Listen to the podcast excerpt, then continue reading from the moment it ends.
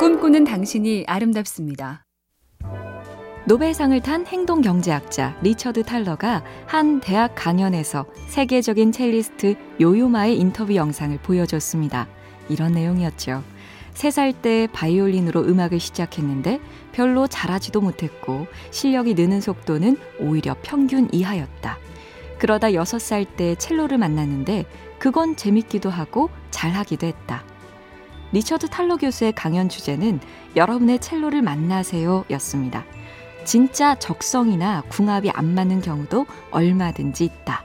쉽사리 난뭘 해도 안 돼. 이러지 말자는 거죠. MBC 캠페인 꿈의 지도 사무실 전화가 스마트폰에 쏙 열로톡 SK 브로드밴드가 함께합니다.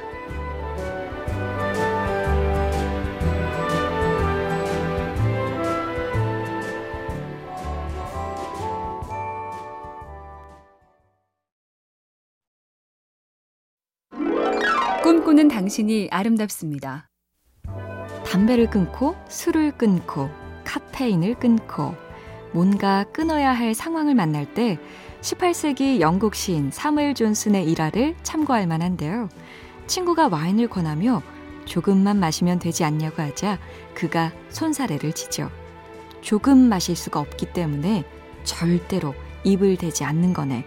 양을 제어하는 게 아예 안 마시는 것보다 어렵거든. 예외를 안 만드는 게 요체입니다. 여행 중에는 괜찮다. 주말은 봐주자. 특별한 선물이니 거절 말자. 오늘만 살짝. 이러면 실패한다는 얘기죠.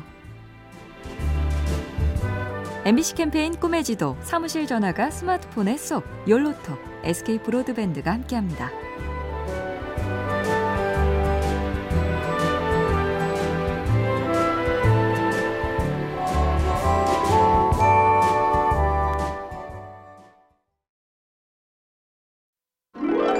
꿈꾸는 당신이 아름답습니다.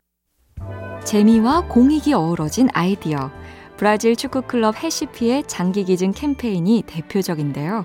캠페인 제목은 영혼 불멸의 팬. 이어서 죽어서도 영원한 불멸의 팬이 되는 법이란 카피가 나오죠. 이것이 무슨 뜻일까요? 영상에서 장기 기증을 기다리는 환자들이 말합니다. 당신이 장기 기증을 해준다면 저는 클럽 해시피의 열렬한 팬이 되겠습니다. 장기 기증도 하고 내가 떠나도 내 팀의 팬은 줄지 않으며 그와 더불어 나도 불멸의 팬이 된다. 캠페인 이후 5만 명이 장기 기증에 서명했습니다. MBC 캠페인 꿈의 지도 사무실 전화가 스마트폰에 쏙 열로톡 SK 브로드밴드가 함께합니다.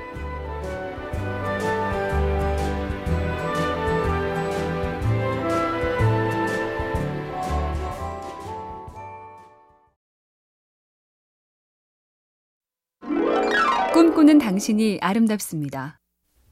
뭔가를 얻으려면 먼저 강렬하게 원해야 한다. 성공을 위한 충고로 자주 듣는 말이죠. 그래서 잠시 돌아봅니다.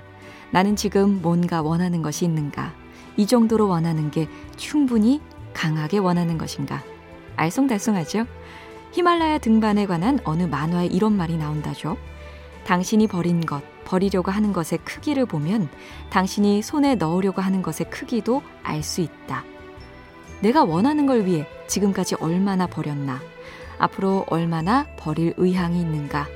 이것이 내 열망의 척도입니다.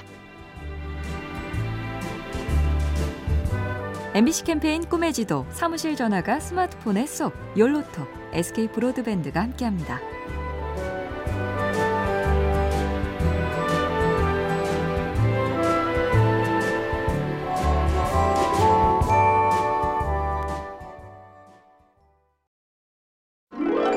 꿈꾸는 당신이 아름답습니다.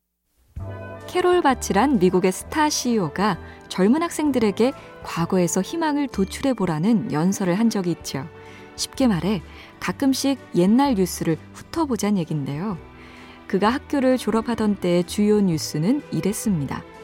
미친 듯이 물가 상승, 실업률 최근 20년 이래 최악, 전쟁은 확대일로, 경제학자들 시대의 종말의 비유. 우리 때가 더 힘들었다는 꼰대식 훈계가 아니라 이런 메시지였죠. 누구나 자기 때를 제일 힘들게 여기니 수시로 한 발짝 물러나서 보자. 우리 절대 기죽지 말자. MBC 캠페인 꿈의 지도 사무실 전화가 스마트폰에 쏙 열로톡 SK 브로드밴드가 함께합니다.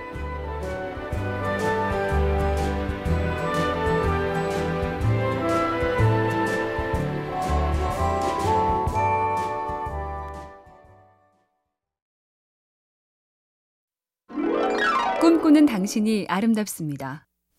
끌려다니지 않는 인생, 자기 주도적인 삶을 살려면 거절을 잘해야 한다. 많이 듣긴 하지만 마냥 쉽진 않죠. 거절을 잘 하기로 유명한 소설가 무라카미 하루키에게 한 가지 참고할 게 있습니다.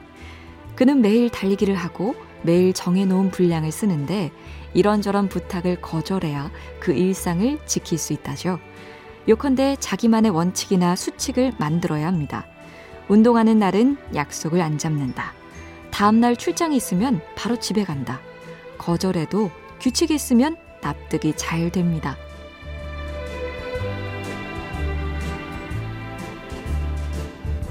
MBC 캠페인 꿈의 지도 사무실 전화가 스마트폰에 쏙 열로톡 SK 브로드밴드가 함께합니다.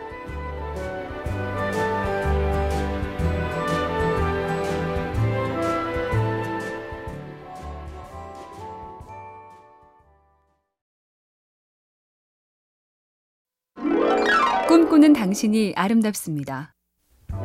작가 스티븐 킹이 말했죠. 지옥으로 가는 길은 부사로 덮여 있다. 멋지게, 무척이나 끔찍하게 등등 작가의 막연한 느낌이나 주장을 담은 부사, 즉 쓸데없는 수식어를 남발하면 좋은 글이 될 수 없단 얘긴데요. 어느 심리학자는 인생도 그렇다고 풀이합니다. 깜냥 이상의 권력을 탐내거나 과한 물질과 이미지를 뽐내느라 본질이 부실한 인생. 아, 또 하나 주의할 건 톤인데요. 독자의 상상을 억누르는 단정적인 글이나 나만 옳다고 외치는 너무 강한 톤의 삶. 수준이 썩 높다고 보긴 어렵겠죠? MBC 캠페인 꿈의 지도 사무실 전화가 스마트폰에 쏙 열로톡 SK 브로드밴드가 함께합니다.